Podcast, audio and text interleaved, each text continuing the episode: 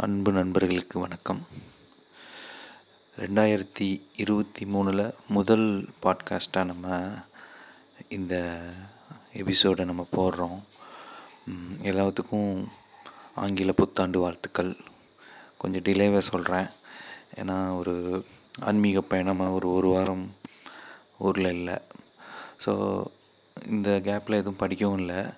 ஆனால் படிக்கிறதுங்கிறதே அந்த அனுபவத்தை கிடைக்காத அனுபவத்தை அந்த எழுத்தின் மூலமாக நம்ம உணர்கிறோம் ஸோ இந்த பயணத்தவே நான் ஒரு ஒரு பயண அனுபவமாக இங்கே பேசலான்னு தோணுச்சு. எங்கே போனோம் எப்படி போனோம் போகும்போது என்னென்ன மாதிரி மைண்ட் செட் இருந்தது அப்படிங்கிறத கொஞ்ச நேரம் பேசலான்னு தோணுச்சு. ஸோ நான் இந்த பயணம்ங்கிறது வந்து ஒரு ஆன்மீக பயணம் தான் சபரிமலை பயணம். நானும் என்னோடய நண்பர்கள் நாலு பேர் சேர்ந்து மொத்தம் ஐந்து பேர் சென்னையிலேருந்து கோட்டயம் ட்ரெயினில் போகிறோம் முத நாளே இருமுடியெல்லாம் கட்டிட்டு அன்னைக்கு ஒரு மதியம் போல் வந்து ட்ரெயினில் ஏறி கிளம்புறோம். ஸோ ஒவ்வொரு வீட்டிலேருந்தும் அன்னைக்கு தேவையான சாப்பிட வேண்டிய மூணு நேரம் சாப்பிட வேண்டிய சாப்பாடுகளை வந்து எடுத்துகிட்டு வந்துட்டோம். அந்த பார்த்திங்கன்னா ஒருத்தர் இட்லி நான் ஒருத்தர் வந்து சாப்பாடு இன்னொருத்தர் வந்து புட்டு இந்த மாதிரி இதெல்லாம் எடுத்துகிட்டு வந்தோம். ஸோ நல்லா இருந்தது அந்த பயணம். ஸோ சென்ட்ரலில் மதிய சாப்பாடு சாப்பிட்டுட்டு அதுக்கப்புறம் ட்ரெயின் ஏறினோம். இதில் என்னென்னா ரெண்டரை மாதத்துக்கு முன்னாடியே புக் பண்ணியும் வெயிட்டிங் லிஸ்ட்டில் இருந்தது. ஆர்ஏசிக்கு மூவ் ஆகுது மூவ் ஆச்சு. அதுக்கப்புறம் ஆர்ஏசிலேருந்து மூவ் ஆகலை. மேக்ஸிமம் அப்படியே பேசிக்கிட்டே வந்தோம். ஈவினிங் ஆகி நைட் ஆகிற டைமில் அட்ஜஸ்ட் பண்ணி அப்படியே கீழே அப்படியே தூங்கிட்டோம். அதுக்கப்புறம் காலையில் இருந்திருந்தோடனே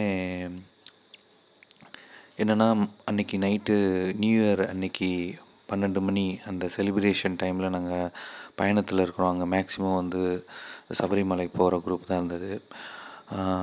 அந்த கொண்டாட்டத்துக்குரிய மனநிலை அங்கே யார்கிட்டையும் இல்லை. எல்லாம் அந்த பயணத்தை நோக்கி இருந்தாங்கன்னு எல்லோரும் மறந்தே போயிட்டோம். இன்றைக்கி வந்து நியூ இயர் தானா? அப்படிங்கிறதுங்கிறது யாருக்குமே ஐடியாவே இல்லை. காலையில் ட்ரெயின்லேருந்து இறங்கும்போது தான் ஒருத்தர் வந்து ஹாப்பி நியூ இயருங்கிறத சொன்னார். அப்போ தான் ஞாபகமே வந்தது. ஆமாம்ல இன்றைக்கி நியூ இயர் அப்படின்னு தோணுச்சு. ஸோ அது ஒரு வகையான மனநிலை. எந்த ஒரு கொண்டாட்ட மனநிலையும் இல்லாமல் எல்லாத்தையும் மறந்து வேறொரு இலக்கை நோக்கி தரிசனத்தை நோக்கி பயணப்படுறதுங்கிறது அது ஒரு வகையான துறவு நிலைன்னு கூட சொல்லலாம். அந்த பயணத்துக்கு அந்த மனநிலை தேவைதான். ஸோ தூங்கி எழுந்து அன்னைக்கு நாங்கள் போகிற ஸ்டேஷனுக்கு போய் ரீச் ஆகிறதுக்கு ஒரு மணி நேரம் டிலே ஆயிடுச்சு. ஸோ அந்த ஸ்டேஷனுக்கு முன்னாடி ஸ்டேஷனே இறங்கிடலாமாங்கிற மாதிரி ஒரு ஐடியா வந்தது. ஏன்னா நாங்கள் போகிறது ஒரு ஃபாரஸ்ட் ரூட்டு அது வந்து ஒரு டைமிங் ஃபிக்ஸ் பண்ணிட்டாங்க. டூ தௌசண்ட் செவன்டீனுக்கு அப்புறம் வந்து அங்கே வந்து அதிகமாக விலங்குகள் நடமாட்டம் இருக்கும். அதனால் இரவு இருட்டுனதுக்கப்புறம் நடக்கக்கூடாதுங்கிறனால ஒரு பாதுகாப்பு கருதி ஃபாரஸ்ட் டிபார்ட்மெண்ட் வந்து அப்படி ஒரு ஸ்டெப்ஸ் எடுத்திருந்தாங்க. அது நிறையா அந்த டைம் பயணப்படுறவங்களுக்கு கஷ்டமாக இருந்தாலும் அது ஒரு வகையில் ரொம்ப நல்ல விஷயம்தான். பாதுகாப்பு முக்கியம். அதே மாதிரி நம்ம போகிறது வந்து விலங்குகளோட வீட்டுக்குள்ளே தான் நம்ம போகிறோம் அது அதை அந்த காடுங்கிறது விலங்குகளோட வீடு. ஸோ அதுக்கு எந்த டிஸ்டர்பன்ஸும் நம்ம பண்ணக்கூடாது. அதனால நமக்கு எந்த பாதிப்பும் ஏற்படக்கூடாதுங்கிறது நல்ல விஷயந்தான். ஸோ அதனால் அந்த ஒரு மதியம் பன்னெண்டு மணிக்குள்ளே அங்கே ரீச் ஆகி ஒரு ஸ்டேஜ் இருக்குது ஃபாரஸ்ட் கேட்டுன்னு சொல்லி. அந்த இடத்துக்கு போகணுங்கிறனால கோட்டயத்தில் இறங்கிட்டோம். அங்கே இறங்கினோடனே பஸ்ஸு கிடச்சிது. நாங்கள் எடுத்த டிசிஷன் கரெக்டாக இருந்தது. ஏன்னா அங்கேருந்து ஒரு ஒன் அண்ட் ஆஃப் ஹவர்ஸ்க்குள்ளேயே நாங்கள் போய் ரீச் ஆகிட்டோம் அந்த எரிமேலிங்கிற இடத்துக்கு. ஸோ அங்கே எங்களுக்கு ஒரு ஒன் ஹவர் ரெஃப்ரெஷ்மெண்ட்டுக்கு தேவைப்பட்டது. பண்ணிவிட்டு அங்கே சுவாமிகள் கும்பிட்டுட்டு நடக்க ஆரம்பிச்சிட்டோம். நடக்க ஆரம்பித்து கொஞ்சம் வேகமாக நடந்தோம். நடக்க ஆரம்பிக்கும் போதே ஃபஸ்ட்டு எரிமேலியிலேருந்து கிளம்பும்போது பேரூர் தோடுன்னு சொல்லி ஒரு இடம் வரும். அங்கே வந்து ஒரு ஆறு மாதிரி சின்ன ஆறு மாதிரி போயிட்டுருக்கும். அங்கே மீன்களுக்கு வந்து பொறிகள்லாம் போடுவாங்க. அந்த இடத்துலேருந்து ஒரு ஒன் ஆர் டூ கிலோமீட்டர்ஸ்லேயே அந்த ஃபாரஸ்ட் கேட் வந்துடும் நாங்கள் பன்னெண்டு மணிக்கு முன்னாடியே பத்து மணிக்கிட்டேயே கிட்டத்தட்ட அந்த ஃபாரஸ்ட் கேட் பக்கத்தில் வந்துட்டோம். ஸோ அதுக்கப்புறம் அங்கே ஒரு சின்ன ஒரு அன்னதானம் போட்டாங்க. அங்கே சாப்பிட்டோம். அன்னதானம் சாப்பிட்றதுங்கிறது ரொம்ப ஒரு முக்கியமான செயல்னே சொல்லலாம். சாப்பாடு இலவசமாக கிடைக்கிறத பற்றியும் வெரைட்டியாக கிடைக்கிறத பற்றியும் பேசலை. எந்த ஒரு பாகுபாடும் இல்லாமல் சம போஜனமாக அங்கே இருக்கும். சம பந்தியாக உட்காந்து சாப்பிடும்போது எந்த ஒரு ஈகோ அகங்காரம் எல்லாமே அந்த இடத்துல இருக்காது. எல்லாமே சமநிலையில் இருக்கும். அதுதான் அதோட சிறப்பு. அங்கே சாப்பிட்டுட்டு அங்கேருந்து கிளம்பி அந்த ஃபாரஸ்ட்டு கேட்டை தாண்டிட்டோம். பன்னெண்டு மணிக்கு முன்னாடியே. அங்கேருந்தே ஃபாரஸ்ட்டு ரூட் ஸ்டார்ட் ஆகிடும் அந்த அடர்த்தியான மரங்களுக்குள்ளே நடக்கும்போதே ஒரு ஒரு இன்பமான ஒரு மனநிலை உருவாகும். என்னமோ தெரியல. அந்த அந்த ரிசர்ட் ஃபாரஸ்ட்டுக்குள்ளே நடக்கும் பொழுது ஒரு ஆனந்த நிலை இருக்கும். ஏன்னா அவ்வளோ நாள் நம்ம சிட்டி அந்த மாதிரிக்குள்ளே இருந்துட்டு அந்த ஒரு துறவு மனநிலையில் வெற்று உடம்புடன் அந்த வெறும் வேஷ்டி மட்டும் கட்டிட்டு அதுக்கு இருமுடியை வச்சுட்டு அந்த கடவுள் நினைப்போட மட்டுமே அந்த நன் சுவாமிகளோட நண்பர்களோட நடந்து செல்கிறதுங்கிறது ஒரு நல்ல அனுபவம். அங்கேருந்து நடந்து ஒரு அழுதா நதிங்கிற ஒரு அடுத்த ஸ்டாப் இருக்குது அங்கே வந்து நாங்கள் ஸ்டே பண்ணிட்டோம். ஏன்னா அதுக்கப்புறம் ஆறு மணிக்கு மேலே அங்கே உள்ள அதுக்கு மேலே அலோடு கிடையாது. ஸோ அங்கேயே ஸ்டே பண்ணிட்டோம். அங்கேயே அன்னதானம் சாப்பிட்டுட்டு அங்கேயே நல்லா குளிச்சுட்டு மறுநாள் எழுந்து திரும்ப குளிச்சுட்டு ஒரு கா விடியற் காலை ஒரு ஏழு மணிக்கு மேலே அப்படியே கிளம்புனோம் மலைக்கு. ஸோ அழுதாலேருந்து மேலே போனோன்னா கல்லிடும் குன்றுங்கிற டாப் வரும். எந்த ஒரு மலைப்பயணமும் காலையில் ஏழு மணிக்கு ஆறு மணி ஏர்லி மார்னிங் நடக்கிறதுங்கிறது வந்து அந்த அனுபவமே சிறப்பு. ஏன்னா அங்கே ஒரு அங்கே ஒரு வகையான குளிர்ச்சி அதிகப்படியான குளிர்ச்சி இருக்கும். ஸோ மலையேற்றத்துக்கு அந்த குளிர்ச்சி ரொம்ப நல்லது. அது இல்லாமல் ஒரு நல்ல ஒரு ஃப்ரெஷ்ஷான ஒரு மனநிலையும் இருக்கும். சாரி அதுக்கப்புறம் அங்கேருந்து அந்த மலைப்பயணத்தை ஆரம்பிக்கும் பொழுது சுவாமிகள் வந்து சரண கோஷங்கள்லாம் சொல்லிட்டு வராங்க. அந்த வைப்லேயே மேலே ஏறி போயிட்டுருக்கோம். இந்த இடத்துல வந்துட்டு நிறையா விரிகள்லாம் இருக்கும். விரிகள்ங்கிறது வந்து என்னென்னா கடைகள். கடைகள்னால் பெரிய கடைகள்லாம் கிடையாது. காட்டுக்குள்ளே ஒரு தார்பாய் மாதிரி மேலே போட்டு அதுக்கு கீழே வந்து லெமன் சோடா மோர் தர்பூஷணி பழம் கடலை மிட்டாய் இந்த மாதிரிலாம் வைப்பாங்க. அது எல்லாமே ஒரு எனர்ஜி கொடுக்கும் நமக்கு. அதே மாதிரி நாங்கள் முதையே பேசி வச்சிட்டோம். யாரும் இந்த பிஸ்கட் பாக்கெட்டோ சாக்லேட் பாக்கெட் மற்ற எந்த ஒரு பிளாஸ்டிக் பொருளும் நம்ம காட்டுக்குள்ளே போடக்கூடாதுன்ட்டு. ஏன்னா நம்ம உதவி செயலாட்டும் உபத்திரம் செய்யக்கூடாதுங்கிற மாதிரி அது ஒரு பாவ செயல் தான் அந்த காட்டுக்குள்ளே அதை போட்டோன்னா விலங்குகள் சாப்பிட்டுட்டு அதனால் அது ரொம்ப பாதிப்புக்குள்ளாகும். ஸோ அந்த ஒரு இது பண்ணவே கூடாது. அப்படி எதுவும் சாப்பிட்டிங்கன்னா அதை நம்ம பேக்லேயே போட்டுட்டு அடுத்து எங்கே டஸ்ட்பின் இருக்கிற இடம் வருதோ அங்கே வந்து அதை போட்டுடலாங்கிற மாதிரி டிஸ்கஸ் பண்ணோம். அப்படியே பயணப்பட்டுட்டு இருக்கும் பொழுது அந்த உச்சி போயிட்டு அங்கே கல்லிடும் குன்றில் வந்து காலை உணவு சாப்பிட்டோம். காலை உணவு சாப்பிட்டுட்டு அடுத்த இது வந்து முக்குலின்னு சொல்லி ஒரு ஸ்பாட் வரும். எல்லாமே நடந்து போயிட்டுருக்கோம் முக்குலியிலேருந்து கரிவளந்தோடுங்கிற அடுத்த ஸ்டாப் அங்கே தங்கிட்டோம். அங்கேருந்து தான் எங்களுக்கு வந்து ஒரு வகையான ஒரு அனுபவங்கள் எனக்கு கிடைச்சது. ஏன்னா அங்கே வந்து கரிவளந்தோடுங்கிறதோட கரெக்டான மீனிங் என்னென்னா கரினா மலையாளத்தில் யானை வளம்னா அதான் அது வர்ற இடம் வ வர்றது தோடுங்கிறது ஆறுன்னு சொல்லுவாங்க. ஸோ யானைகள் வந்து தண்ணீர் குடிக்கிற இடம் தான் அந்த கரிவலந்தோடு. மேக்ஸிமம் பழைய குரு சுவாமிகள்லாம் அந்த இடத்துல ஸ்டே பண்ண மாட்டாங்க. ஸோ இப்போ வந்து விரிகள் நிறையா இருக்குது அங்கேயும் ஸ்டாப் பண்ணிட்டாங்க. ஸோ அங்கே வந்து ஸ்டே பண்ணிட்டோம். அதையும் தாண்டி அங்கே வந்து இரவு பொழுதில் ஃபுல்லாக ஸ்டே பண்ணியிருக்கும்போது இரவு நேரத்தில் வந்து இருந்து எழுந்து வெளியே பார்க்கும்போது ரொம்ப ஒரு அமைதியாக இருக்குது அவ்வளோ அமைதியாக இருக்குது ரொம்ப ஒரு த்ரில்லிங்காகவே இருந்தது.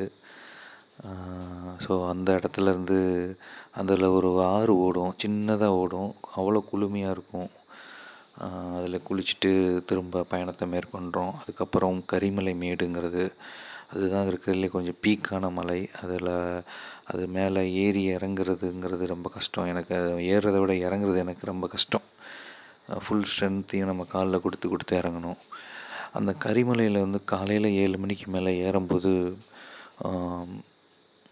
எப்படி சொல்கிறதுன்னா ஒரு ஒரு இருட்டு கல கலைஞ்சி வர ஸ்டேஜ் வந்து இருக்கும். நம்ம கீழே நடந்து பார்த்து கல் கற்கள் இருக்கான்னு பார்த்து நடந்து போயிட்டுருப்போம்.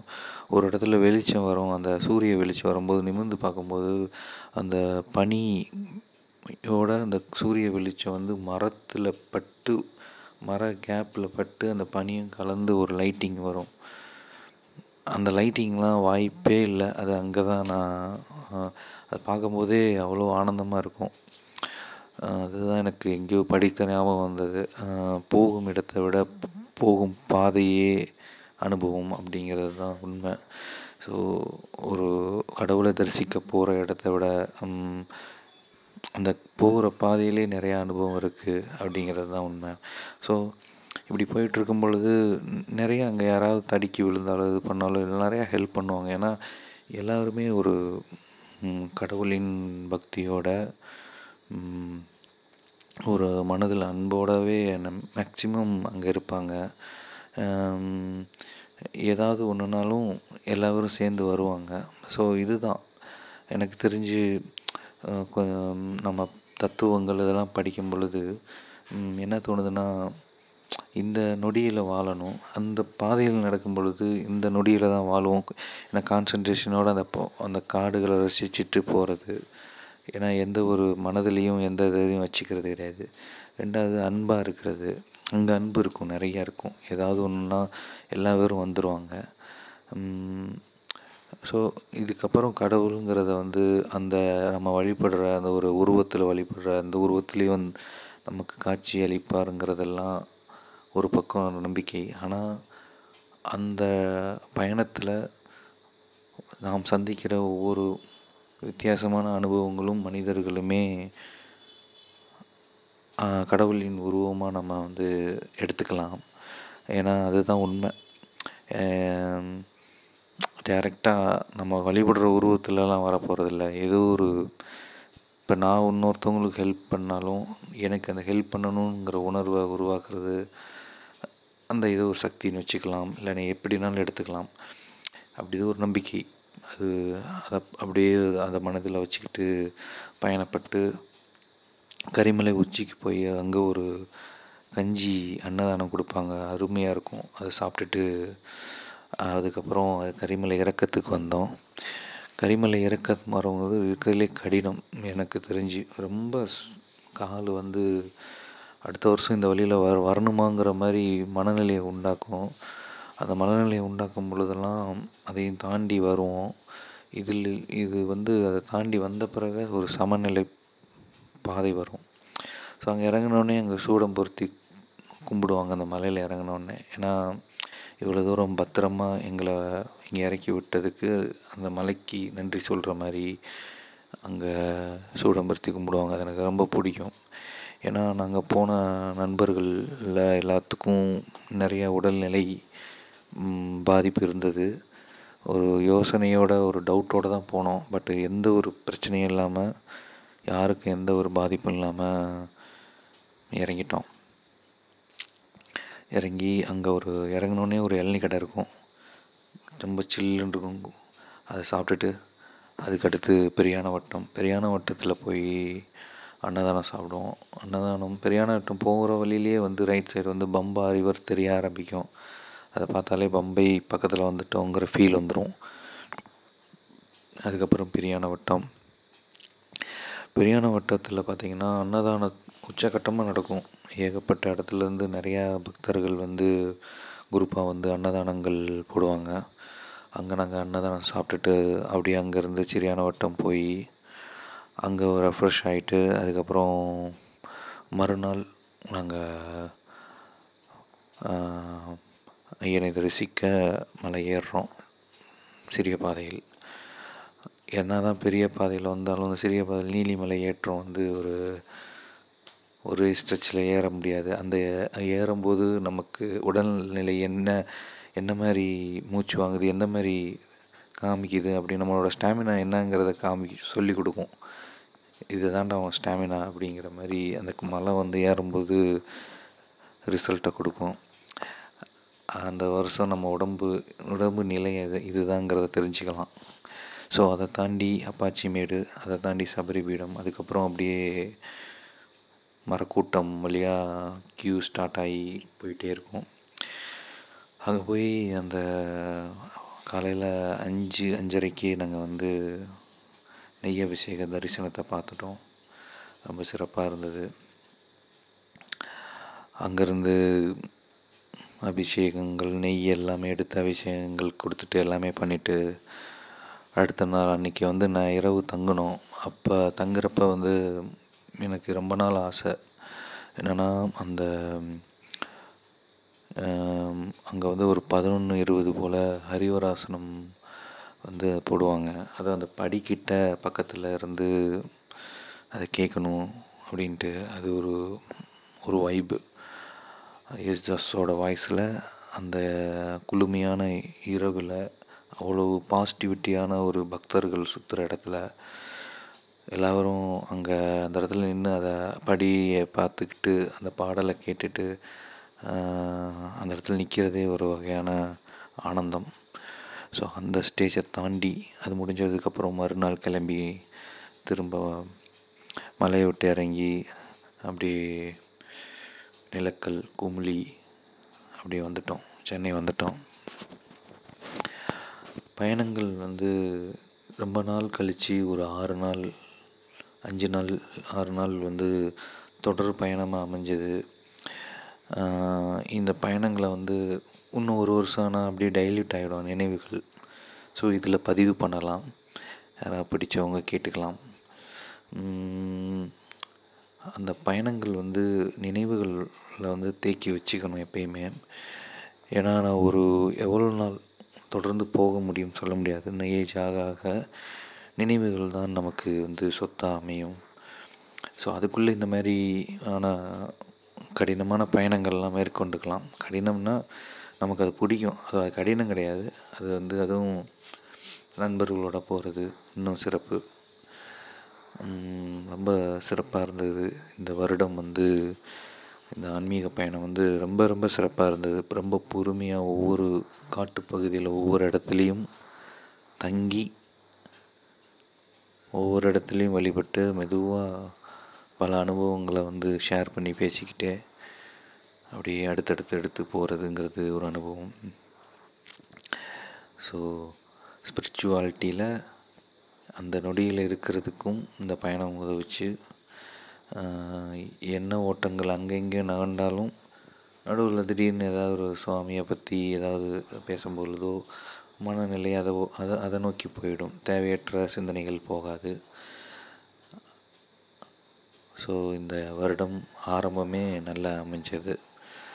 இன்னும் கொஞ்ச நாளில் அடுத்த ஒரு ஏதாவது ஒரு புத்தகம் படித்த புத்தகத்தை பற்றி பேசலாம்.